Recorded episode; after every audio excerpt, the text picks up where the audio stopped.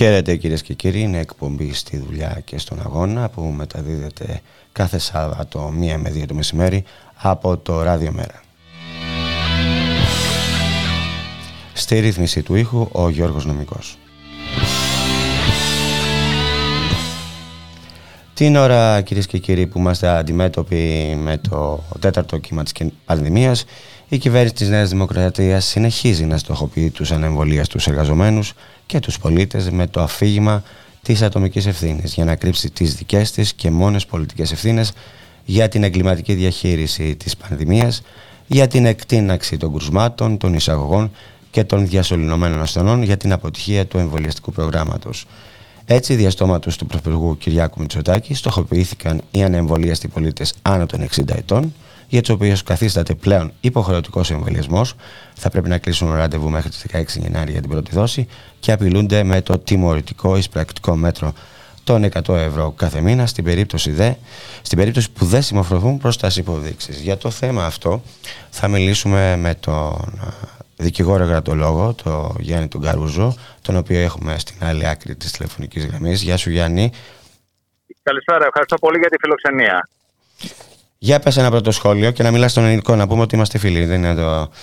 Βεβαίως και είμαστε φίλοι και θα παραμείνουμε φίλοι. Κοιτάξτε, εγώ απευθύνομαι στους ακροατε Ε, για μένα η άποψή μου είναι ξεκάθαρη. Το μέτρο είναι ένα μέτρο οριζόντιο. Διαφωνώ στην υιοθέτηση οριζόντιων μέτρων σε κάθε περίπτωση αν δεν υπάρχουν τεκμηριωμένα στοιχεία γιατί δεν παίρνουμε τα κάθετα μέτρα. Mm-hmm. Από την αρχή υποστήριξα από την έκρηξη της πανδημία, όχι για την αναγκαιότητα του εμβολίου, δεν τίθεται ε, θέμα επ' αυτού. Αλλά υποστήριξα ότι θα έπρεπε να υπάρχουν καταγεγραμμένα πρωτόκολλα υγειονομικά στους χώρους εργασίας, τουλάχιστον όσο με αφορά. Έχουμε σπασμωδικά μέτρα τα οποία είναι ατάκτως ερημένα, χωρίς καμία διασύνδεση, και όταν συνειδητοποιούμε ότι αυτή η πολιτική αποτυγχάνει, βαδίζουμε στην κατεύθυνση των περισσότερων ευρωπαϊκών χωρών σε οριζόντια μέτρα, τα οποία όμως αφήνουν πίσω ένα μεγάλο κομμάτι της κοινωνίας να κυκλοφορεί σε εξίσους επικίνδυνους ατραπούς. Συγκεκριμένα, ναι, αν δεχτούμε ότι τα 100 μέτρα θα ενθαρρύνουν τον εμβολιασμό των 60χρονων πλάσ. Τα 100 ευρώ, τα 100 ευρώ τα 100 ευρώ το μήνα. Μπορείτε να μου πείτε, σας παρακαλώ, γιατί ένας 25χρονο, ο οποίος κυκλοφορεί πολύ περισσότερο από τον 60χρονο, δεν γίνεται πιο επικίνδυνος και σε αυτόν επίσης δεν προβλέπεται μια κύρωση. Λέω εγώ υποθετικά. Με άλλα λόγια, θέλω να πω ότι θα πρέπει κάποιος για να πιστεί, όχι να λειτουργήσει με ένα κίνητρο οικονομικής ζημίας. Γιατί εδώ το διακύβευμα είναι και κατά πόσο βλάπτεται ο άλλο στην περιουσία. Ε, ουσιαστικά λες ότι οι αντιφάσεις και παλινοδίε της τροφοδοτούν τις αναστολογικέ αντιλήψεις και θεωρίες της ονομοσία και το εισαγωγικά κίνημα των αντιεμβολιαστών. Εγώ λέω ότι δεν μπορείς να κάνεις μια πολιτική με κυρώσεις αυτού του είδους που είναι πολύ σοβαρές, 100 ευρώ το μήνα. Υποτίθεται για να μην κυκλοφορεί ένας 60χρονο και κολλήσει, άρα να αναγκαστεί να εμβολιαστεί και από την άλλη κάποιοι που δεν ε, έχει υποχρεωτικό τον εμβολιασμό είτε με άμεσο είτε με έμεσο τρόπο νεωτέρων ηλικιών κυκλοφορούν. Αυτό είναι αντίφαση. Το δεύτερο είναι ότι είναι ένα μέτρο που βλάπτει σοβαρά τον πυρήνα το περιουσιακό του ατόμου. Είναι σίγουρο ότι μια επιβάρηση αυτού του κόστους, σύμφωνα με τα ευρωπαϊκά ή θα έλεγα συνταγματικά δεδομένα στις προηγμένες δυτικές είναι μια προσβολή του δικαιώματος περιουσιακού του πολίτη. Αυτό είναι ε, βέβαιο. Βεβαίως και στις ηλικίες που συζητάμε, τα κρούσματα είναι πολλά τον αριθμό και επίσης όσοι δεν εμβολιάζονται είναι πολύ τον αριθμό. Και μικρές οι συντάξεις, έτσι. Και μικρές οι συντάξεις. Και μικρές συντάξεις, που δεν το βάζω σε αυτή τη διάσταση.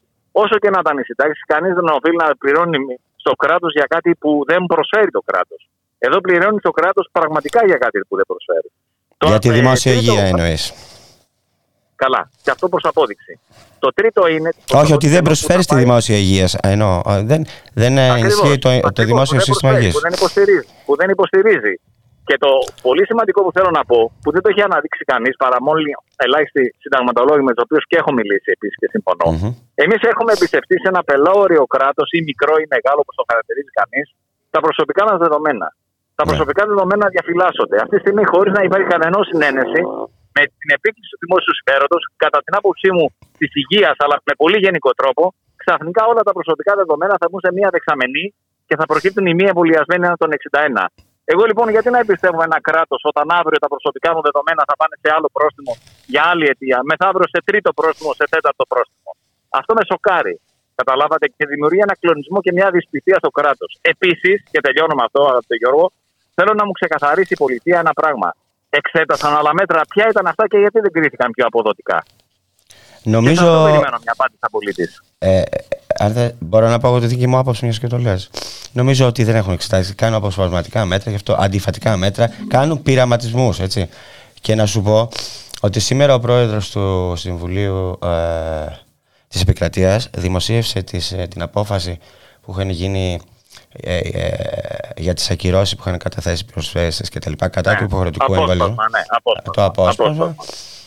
Και ουσιαστικά λέει ότι δεν είναι αντισυνταγματικός υποχρεωτικός εμβολιασμός και μάλιστα αφήνει παράθυρο και ναι. Δεν τίθεται τέτοιο θέμα. Δεν τίθεται θέμα υποχρεωτικότητας CB. Το ξέραμε ότι δεν είναι αντισταγματικός. Τίθεται θέμα κατά πόσο εκείνοι που δεν εμβολιάζονται μπορούν να τον πρόστιμο. Αυτό δεν έχει αξιολογηθεί από κανένα δικαστήριο μέχρι τώρα. Ε, επειδή, επειδή είναι ο τομέας σου, διάβασα ότι κάπου λέει ότι είναι συνταγματικός ανεκτό οι αναστολές εργασίας. Οι αναστολέ κρίθηκαν, ναι, κρίθηκαν από το σε προηγούμενο δικαστήριο. Δεν βγήκε τώρα αυτό. Χαίρομαι ναι. πολύ. Το θέμα, είναι, ναι, το θέμα είναι ότι το πρόστιμο δεν έχει κριθεί. Και εδώ αναρωτιέμαι, ποιο αγαθό επιβάλλει να επιβαρύνεται με κόστος μια οικογένεια, ένας άνθρωπος, χωρίς να έχουν εξαντληθεί άλλα μέτρα. Και ποια ήταν αυτά τα μέτρα που δεν κρίθηκαν δόκιμα. Αυτό θα πρέπει να μας απαντήσει κάποιος. Ευχαριστώ. Η κυβέρνηση. Όσον αυτό δεν απαντιέται. Η κυβέρνηση, προφανώς. Ε, εγώ και εσύ. Αυτός που επιβάλλει τα μέτρα πρακτικού χαρακτήρα.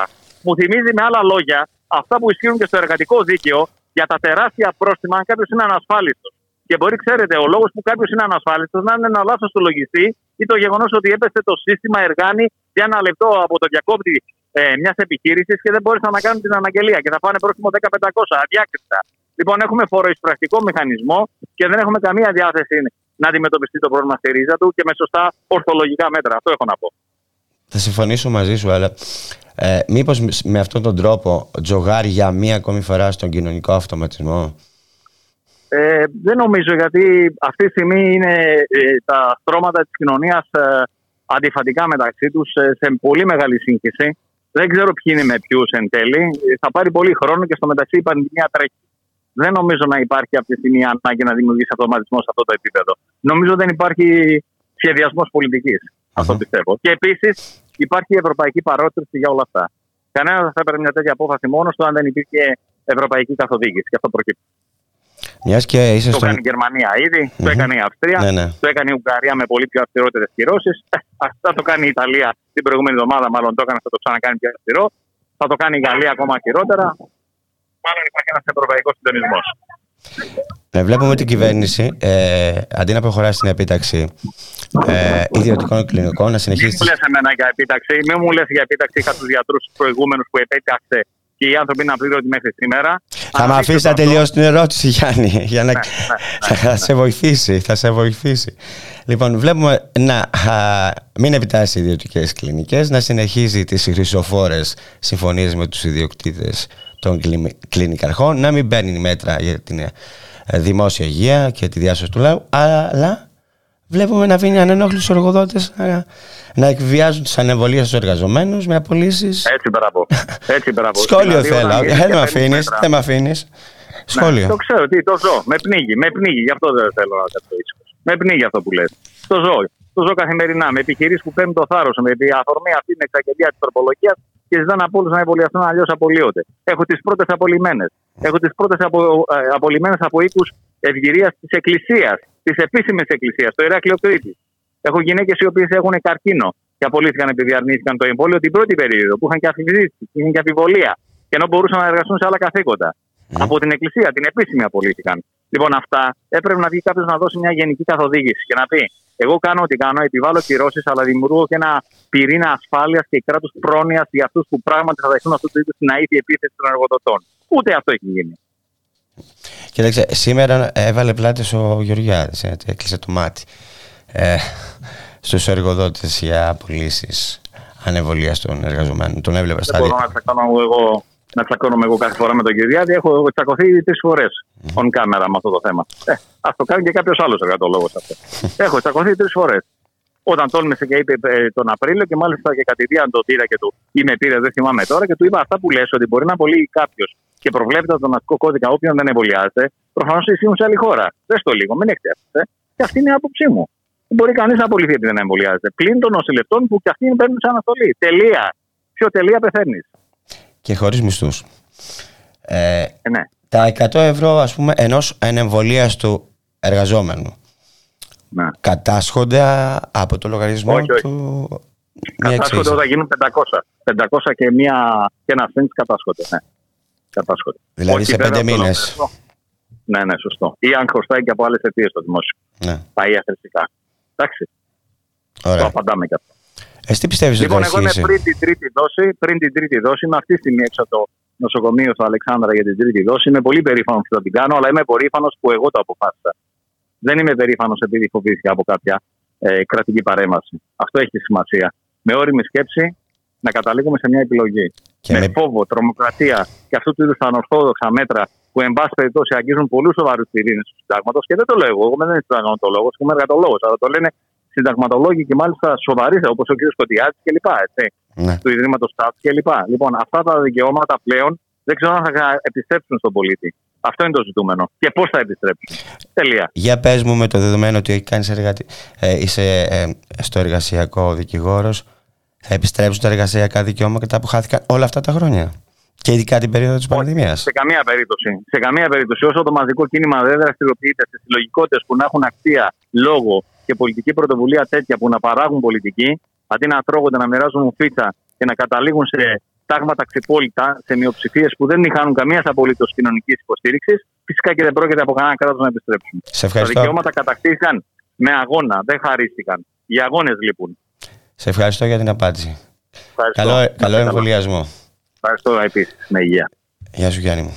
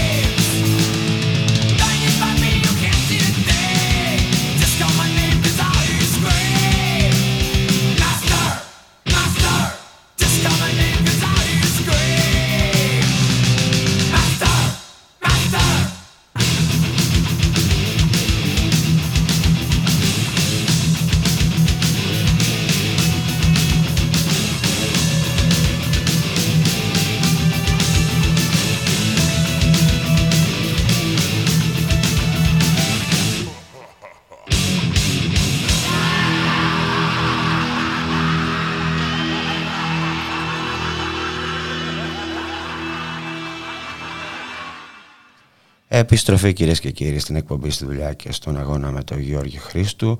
Μια εκπομπή που μεταδίδεται από το ράδιο μέρα κάθε Σάββατο, μία με δύο το μεσημέρι. Στη ρύθμιση του ήχου για σήμερα, ο Γιώργος ο Νομικός.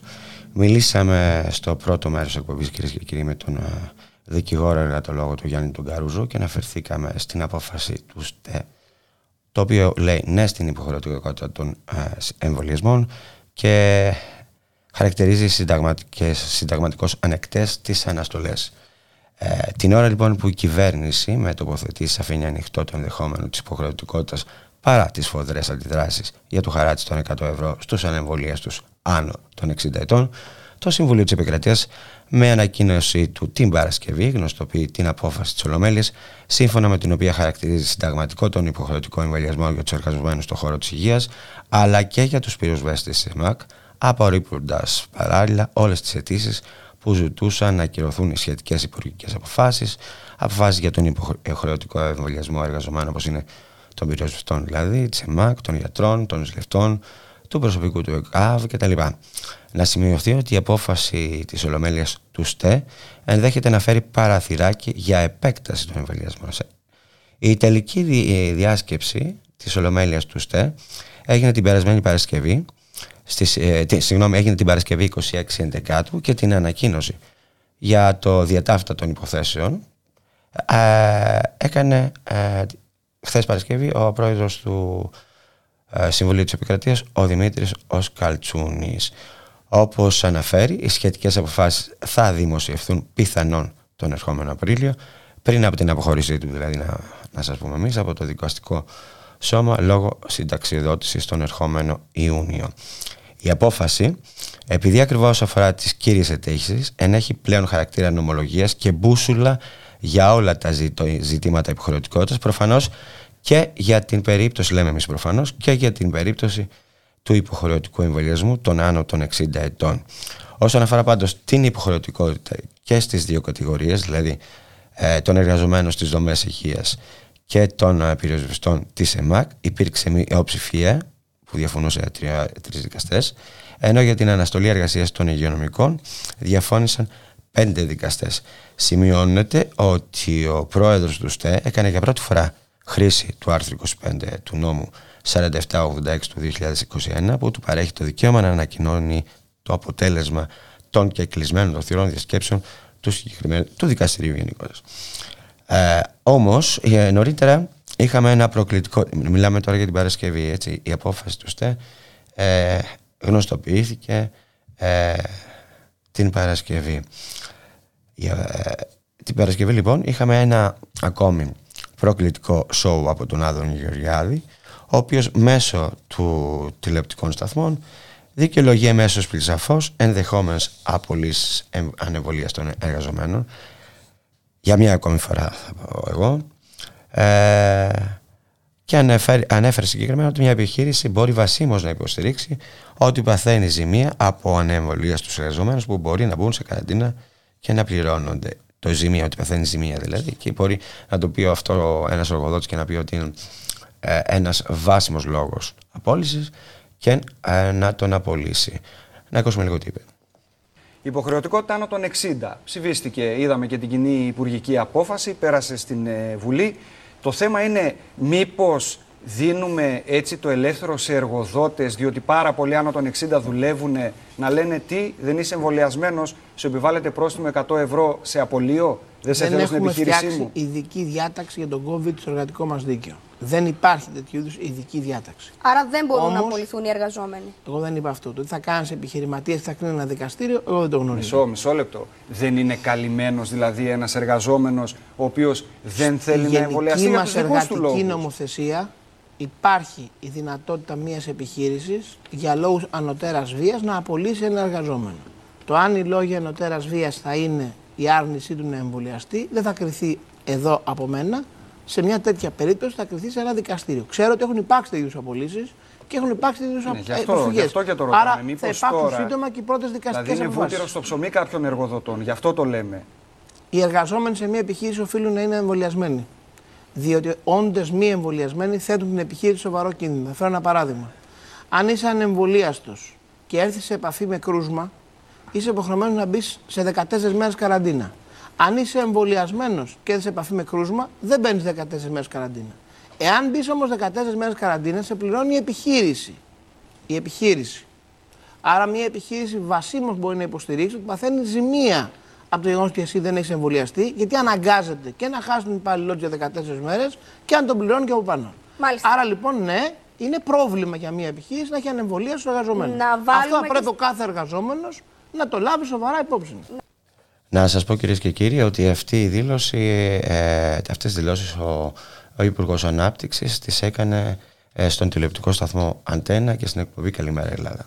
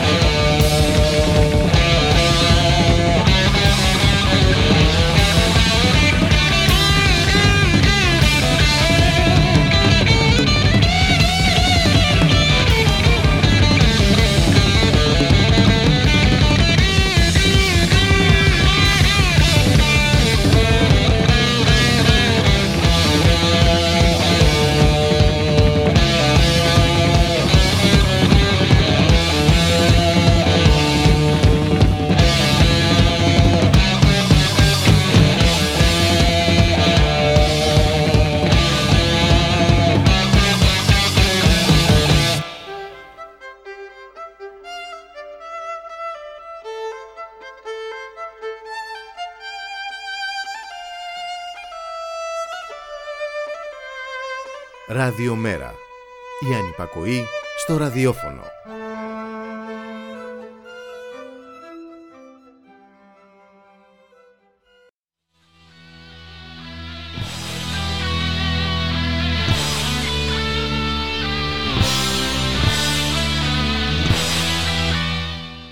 Επιστροφή κυρίες και κύριοι στην εκπομπή στη δουλειά και στον αγώνα με τον Γιώργη Χρήστου. Μία εκπομπή για τον κόσμο της εργασίας, για τους απόμαχους της δουλειάς, για τα κινήματα της κοινωνίας. Στη ρύθμιση του ήχου για σήμερα ο Γιώργος Νομικός.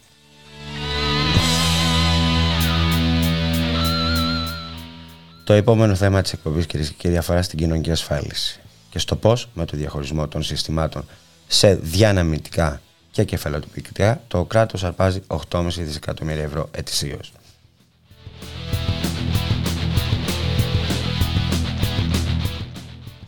Ο διαχωρισμός των συστημάτων κοινωνικής ασφάλισης ε, σε, αυτά τα δύο, σε αυτές τις δύο λέξεις, ας το πούμε, δηλαδή στα διανεμητικά και κεφαλοποιητικά, ε, αντί του δημόσιου ιδιωτικού αντίστοιχα που είναι το ορθό, κρύβει κυρίες και κύριοι σκοπιμότητες με προφανείς στόχους. Οι ισχυρισμοί της κυβέρνησης του Κυριακού Μητσοτάκη η οποία συνεπικουρείται από βραβευμένους οικονομολόγους και καθηγητές πανεπιστημίου ότι τάχα οι συντάξεις ως διανεμητικό σύστημα ισοδυναμούν με τις τρέχουσες συμφορές είναι ψευδείς, ε, είναι ανυπόστατες, είναι, είναι ανυπόστατες συγγνώμη, οι ισχυρισμοί και κακόβουλοι. Με τον ισχυρισμό αυτό ενοχοποιούν και κατασεκοφαντούν τους σημερινούς συνταξιούς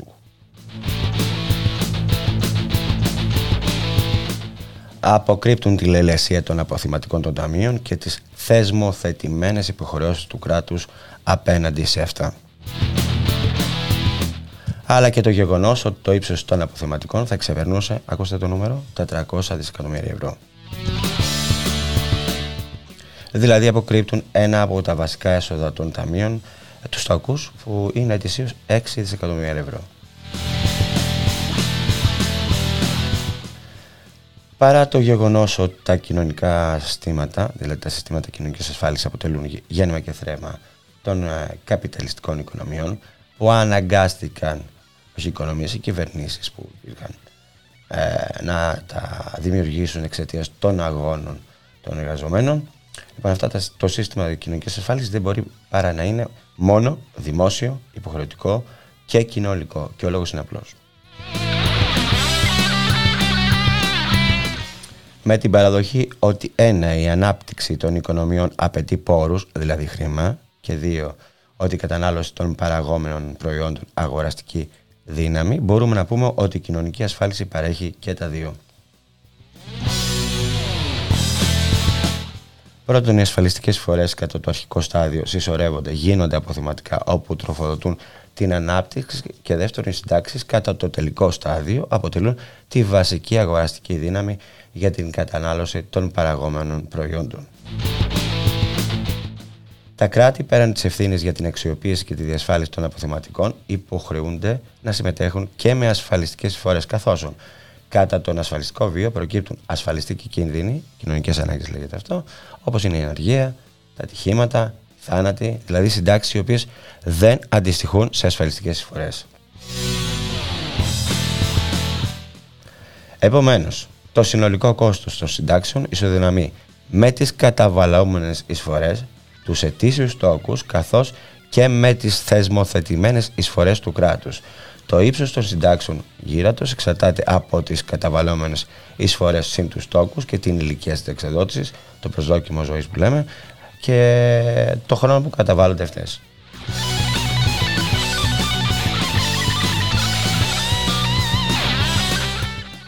Όσον αφορά στην κοινωνική ασφάλιση στην Ελλάδα, στη δημόσια και κοινωνική, δημόσια και κοινωνική, έτσι, χρονολογείται βασικά από τη δεκαετία του 20. Αρχικά ιδρύθηκαν τα ταμεία των ελευθέρων επαγγελματιών και στη συνέχεια, στη δεκαετία του 30, το ΙΚΑ, το γνωστό μας ΙΚΑ, όπου αποτέλεσε και το μεγαλύτερο οργανισμό της χώρας, όπου συγχωνεύτηκε και αυτός και έγινε αυτό το έκτρωμα, ο ΕΦΚΑ. Το 1961 ιδρύθηκε ο ΓΑ, ο οποίος παρήχε δωρεάν συντάξεις στο σύνολο του αγροτικού πληθυσμού της χώρας, ενώ το 1998 μετατράπηκε σε ταμείο κύριας ασφάλισης αγροτών με εισφορές 7% των αγροτών και 14% συν 10 του κράτους. Για τους δημόσιους υπαλληλούς, παρότι έως το 2016 ήταν εκτός ασφαλιστικού ταμείου, ωστόσο είχαν παρακράτηση ασφαλιστικών εισφορών, ενώ στις συντάξεις τους τις κατέλαβε το Γενικό Λογιστήριο του, του κράτους.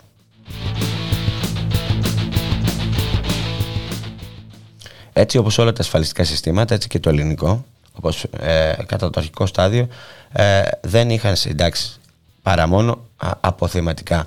Τα χρήματα αυτά, μοναδικό ε, ζεστό χρήμα την περίοδο εκείνη, ναι, μεν χρησιμοποιήθηκαν για λογαριασμό της ελληνικής οικονομίας, όπου γνώρισε και τη μεγαλύτερη ανάπτυξη τη δεκαετία ε, την 20 ετία μάλλον 1961-1980 μάλιστα τότε ε, πραγματικό είχαν πραγματικό ετήσιο ρυθμό που ξεπερνούσε το 6,5% ε, όταν ε, και το, τη δεκαετία 1981-2019 ο μέσος της ρυθμός ανάπτυξης στην Ελλάδα ήταν 0,9%.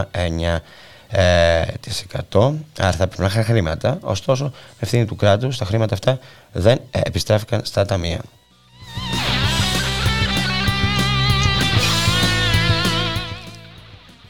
Στη χώρα μας κυρίες και κύριοι ε, έχουμε ένα κράτος παταχτσί.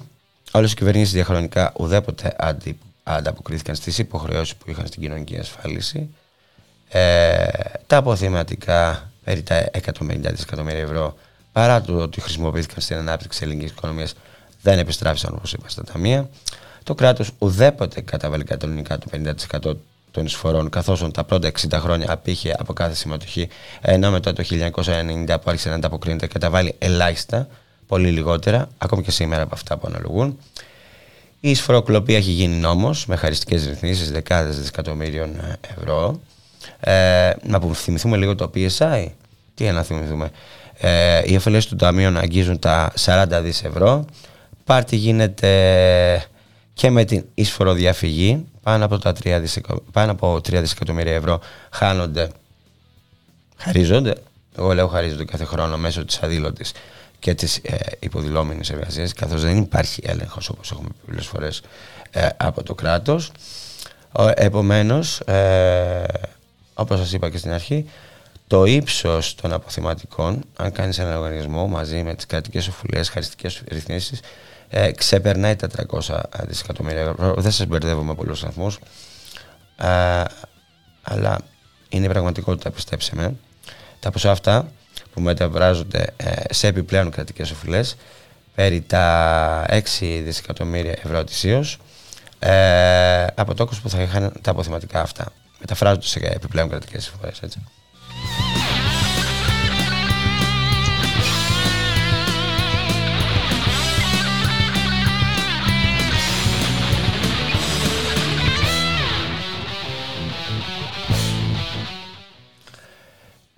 Θα αναρωτηθείτε, έχουν επιπτώσεις στην οικονομία η μείωση των συντάξεων; Με παρατηρούμε τα τελευταία χρόνια.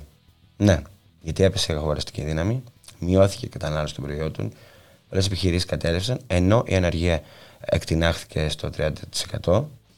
Σημειωτέων, βάσει των δηλωθέντων εισοδημάτων, η αγοραστική δύναμη από 100 δισεκατομμύρια ευρώ που ήταν το 2009 έπεσε και έμεινε στα 75 δις ευρώ.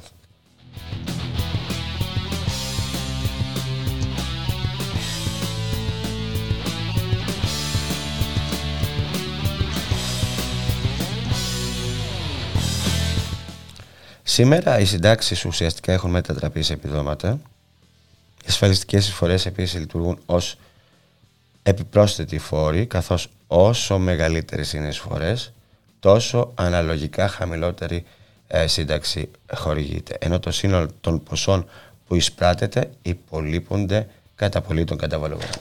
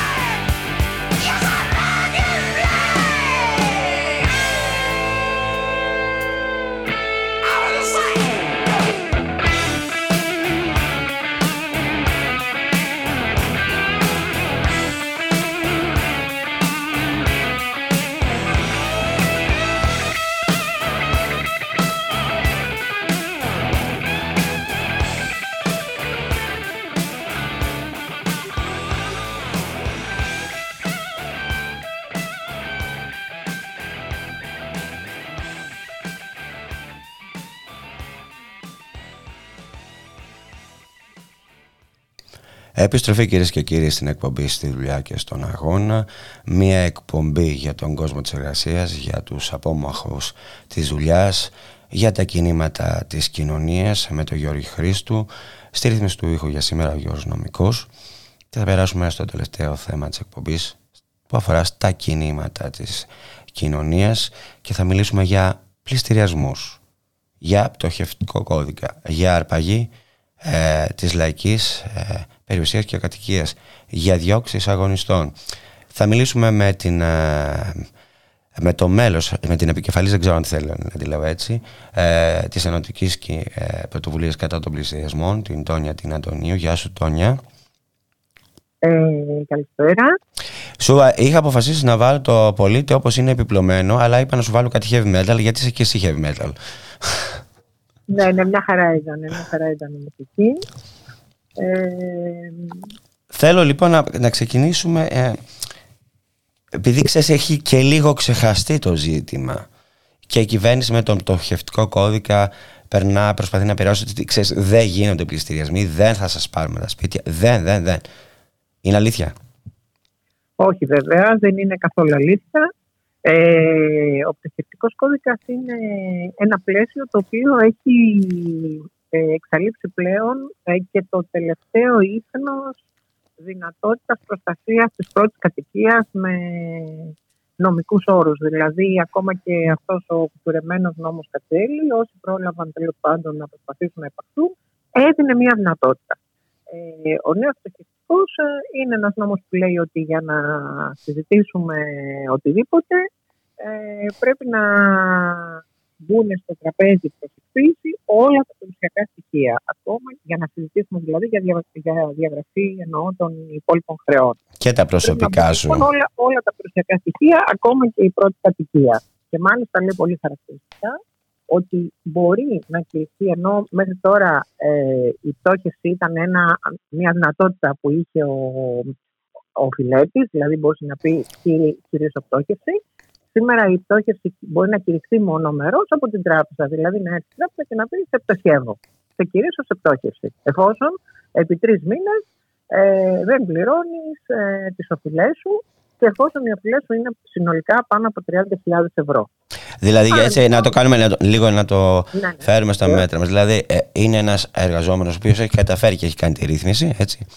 Και ξαφνικά μπαίνει σε ένα στολή εργασίας. Τι να πρωτοπληρώσει. Αυτός λοιπόν θα χάσει το σπίτι του. Φυσικά θα χάσει το σπίτι του αν για τρεις μήνες δεν καταφέρει να πληρώσει. Μα άμα παίρνει 500 ευρώ και λιγότερα, τι να πληρώσει. Ακριβώς. Λοιπόν, έρχεται λοιπόν η τράπεζα, λέει μονομερό σε κηρύσω σε πτώχευση και ό,τι περιουσιακό στοιχείο έχει, εκείνη τη στιγμή που η τράπεζα σε κηρύσει μονομερό σε σε πτώχευση, ε, δεσμεύεται. Μάλιστα λέει πολύ χαρακτηριστικά ότι οποιοδήποτε περιουσιακό στοιχείο πλήν της πρώτης κατοικίας εντός τριών ημερών σφραγίζεται. Δηλαδή, αν έχεις ένα μαγαζί, αν έχεις ένα δεύτερο σπίτι, αν έχεις ένα ξέρω εγώ, χώρο εργασίας, μια βιοτεχνία, τα πάντα. Ε, η πρώτη, την πρώτη κατοικία έχει υποχρεωμένος να την παραδώσεις μέσα σε έξι μήνες. Mm-hmm. Του δίνει δηλαδή ένα περιθώριο έξι μήνες να δεις τι θα, τι θα κάνεις, ας πούμε.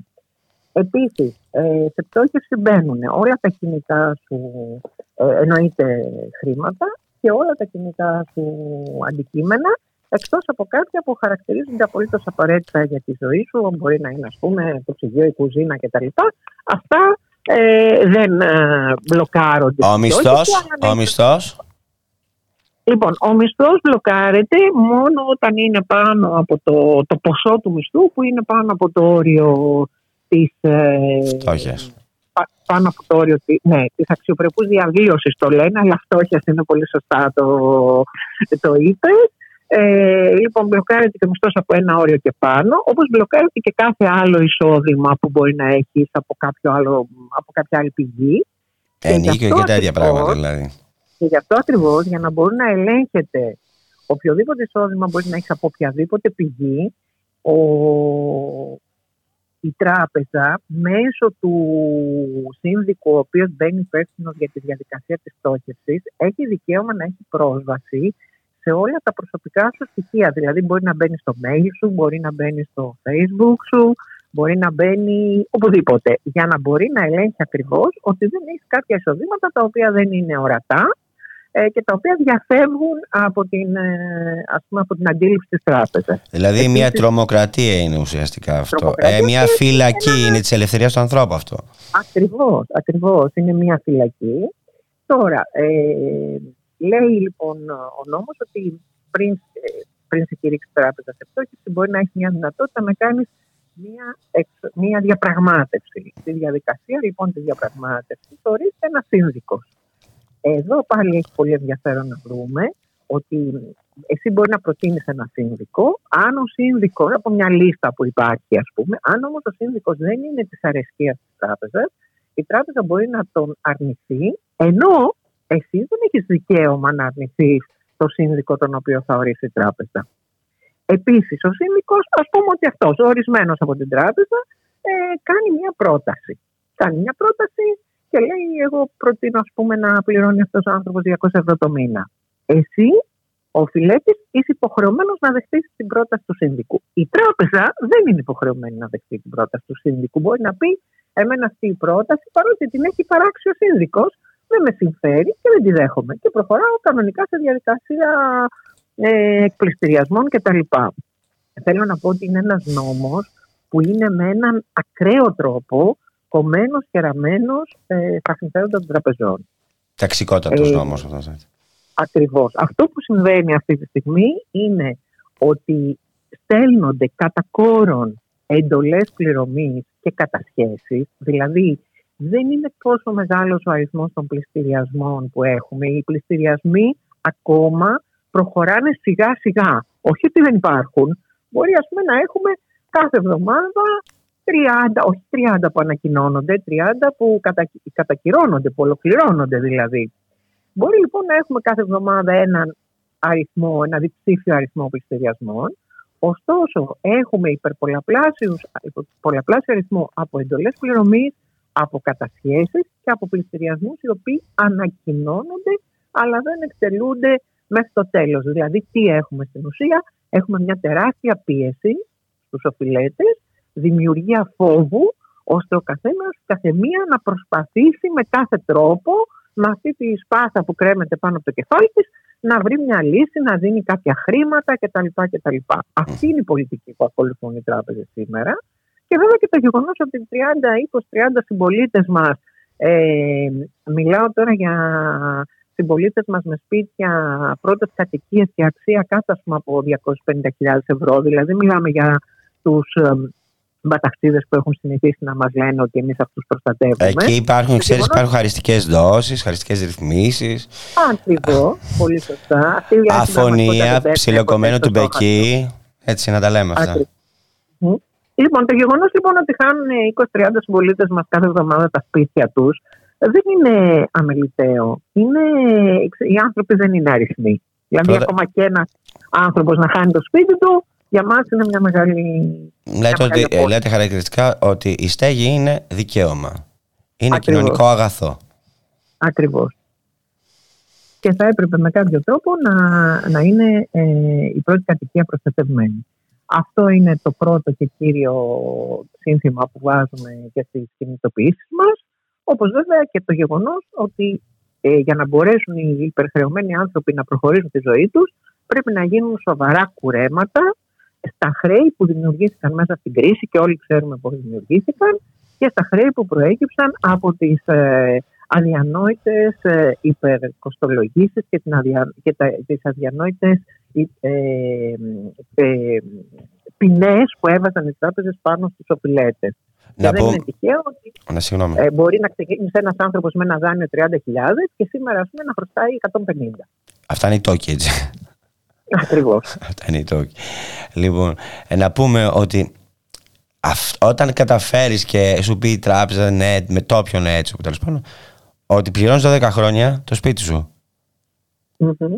Και τι το κάνεις μετά; όταν ε, ανήκεις σε αυτή την κατηγορία που λέγεται ε, άνθρωποι που το εισόδημά τους είναι κάτω από το όριο της αξιοπρεπούς διαβίωσης ε, και υπάρχει μια, μια διαβάθμιση τέλος πάντων εισοδηματική, μπορείς αφού χάσεις το σπίτι σου, δηλαδή αφού ολοκληρωθεί η διαδικασία της πτώχευσης, να μείνεις μέσα σε αυτό το σπίτι, να αιτηθείς να μείνεις μέσα σε αυτό το σπίτι με ενίκιο το οποίο ενίκιο ε, υπόκειται σε έναν έλεγχο, δεν είναι ένα, ε, ας πούμε, το πιο ψηλό ενίκιο που υπάρχει στην αγορά, προφανώς. Μπορείς λοιπόν να εκτεθεί να μείνεις μέσα στο σπίτι σου για 12 χρόνια πληρώνοντας ενίκιο.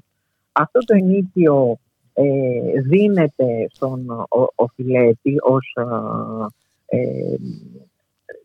για, ε, ε, για να εξοφλήσει ένα μέρος του δανείου, αλλά όμως όταν εσύ στο τέλος των 12 χρόνων ε, θελήσεις να αγοράσεις πίσω το σπίτι σου, ε, αυτά τα χρήματα που έχεις πληρώσει δεν αφαιρούνται, ε, αυτά έχουν δοθεί ε, κανονικά ως ενίκιο, το αγοράζεις στην τρέχουσα τιμή της αγοράς εκείνη την εποχή. Και επειδή όπως ξέρουμε τα ακίνητα δεν χάνουν την αξία τους, αντιθέτως συνήθως ανεβαίνει, καταλαβαίνουμε ότι ένας άνθρωπος στο τέλος των 12 χρόνων, εφόσον και μάλιστα είναι ένας άνθρωπος ο οποίος έχει περάσει σε μια διαδικασία πτώχευση, θα είναι αδύνατον να αγοράσει πίσω στην τιμή την εμπορική αξία το ακίνητό του.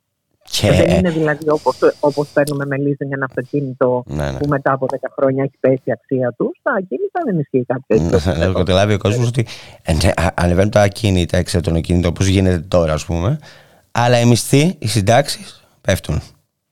Ακριβώς. Άρα λοιπόν στην ουσία για τους πολύ φτωχούς, ξαναλέω, αυτούς δηλαδή που σήμερα είναι δικαιούχοι του ΚΕΑ, για να καταλάβουμε για τι πράγμα μιλάμε, για αυτούς θα μπορεί να δίνεται αυτή η δυνατότητα. Ναι. Για πες μου τώρα κάτι. Ε, αυτή είναι η κατάσταση σήμερα. Είναι μια κατάσταση η οποία πρέπει να μας ανησυχεί. Είναι μια κατάσταση που πρέπει να κινητοποιήσει ε, το λαϊκό κίνημα γιατί μπορεί να μην έχουμε ε, τα μεγάλα νούμερα, μπορεί να μην έχουμε το, την έκρηξη των πληστηριασμών όπως είδαμε πριν, πριν μερικά χρόνια ε, στην Ισπανία αλλά πρώτον δεν σημαίνει ότι δεν θα συμβεί και αυτό κάποια στιγμή στην Ελλάδα και βεβαίως ε, είναι νομίζω υποχρέωση Βάλε όλων. Βάλε και τις εξώσεις μέσα, έτσι. Ακριβώς. Και είναι νομίζω υποχρέωση όλων μας, οι συμπολίτες μας που βρίσκονται σε αυτή τη θέση, να μην βρίσκονται, ε, να μην είναι αόρατοι. Γιατί σήμερα βρισκόμαστε δυστυχώς αντιμέτωποι με ένα σύστημα αμυντιακό που επιδιώκει αυτοί οι άνθρωποι να είναι αόρατοι. Και γι' αυτό έχει πολύ μεγάλη σημασία με κάθε μέσο και με αυτή την κουβέντα που κάνουμε τώρα να θυμίζουμε ότι κάθε εβδομάδα κάποιοι συμπολίτες μας χάνουν τα σπίτια τους. Και να πω εγώ κλείνοντας ότι ε, εσείς είστε μια δυναμική ομάδα και έχετε καταφέρει πολλά, έχετε αποτρέψει πολλούς πληστηριασμούς. Ε, φαντάσου να γίνετε πολύ περισσότεροι τι μπορείτε να κάνετε, έτσι. Ε, φυσικά. Φυσικά. Λοιπόν, ε, και να ενημερώσω τους ακροτές που μας ακούνε ότι εάν έχουν κάποιο πρόβλημα με το σπίτι τους να μην τραπούν να επικοινωνήσουν με την ενωτική πρωτοβουλία κατά των πληστηριασμών δεν θυμάμαι Τόνια το, το email μπορείς να το πεις; Ε, μπορώ να σας πω ότι μπορούν να μπουν μέσα στο facebook στην ενωτική πρωτοβουλία κατά των πληστηριασμών και να μας στείλουν ένα μήνυμα. Είναι πολύ εύκολο. Ωραία. Να σε ευχαριστήσω πάρα πολύ Τόνια. Να Ευχαριστώ και εγώ. Να έχεις μια καλή Ευχαριστώ και εγώ πολύ. Γεια, χαρά. Κυρίες και κύριοι φτάσαμε στο τέλος της σημερινής εκπομπής στη δουλειά και στον αγώνα με τον Γιώργη Χρήστου, από εμένα και τον Γιώργο το νομικό να έχετε ένα καλό μεσημέρι και απόγευμα Σαββάτου.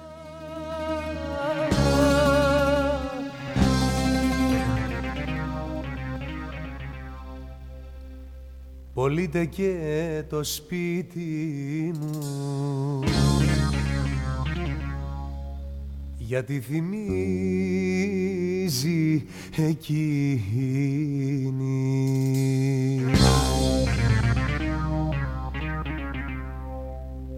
Πολύτε όπως είναι επιπλωμένο με χιλιάδες αναμνήσεις φορτωμένο Πολύτε και το δίνω όσο κι όσο φτάνει Θεέ μου από εκείνη να γλιτώσω.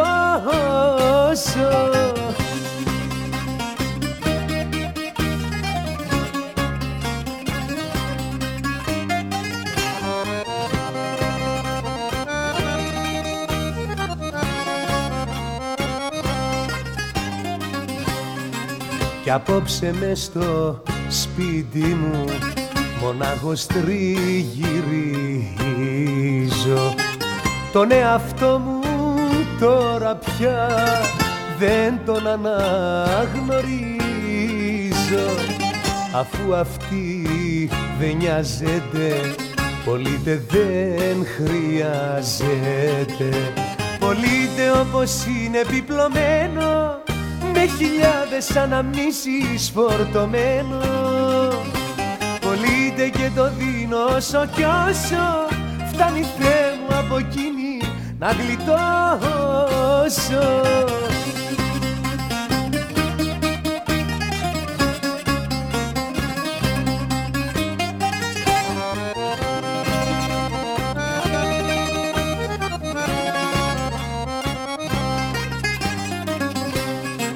Θα πάω σ' άλλη γειτονιά που αυτή δεν τη φανταζέται και άλλη αγάπη τις χαρές μαζί μου θα μοιράζεται. Αφού αυτή δεν νοιάζεται πολύτε δεν χρειάζεται. Πολύτε όπως είναι επιπλωμένο με χιλιάδες αναμνήσεις φορτωμένο Πολύτε και το δίνω όσο κι όσο φτάνει Θεέ μου από εκείνη να γλιτώσω. Πολύτε όπως είναι επιπλωμένο με χιλιάδες αναμνήσεις φορτωμένο. Πολύτε και το δίνω όσο κι όσο φτάνει Θεέ μου από εκείνη να γλιτώσω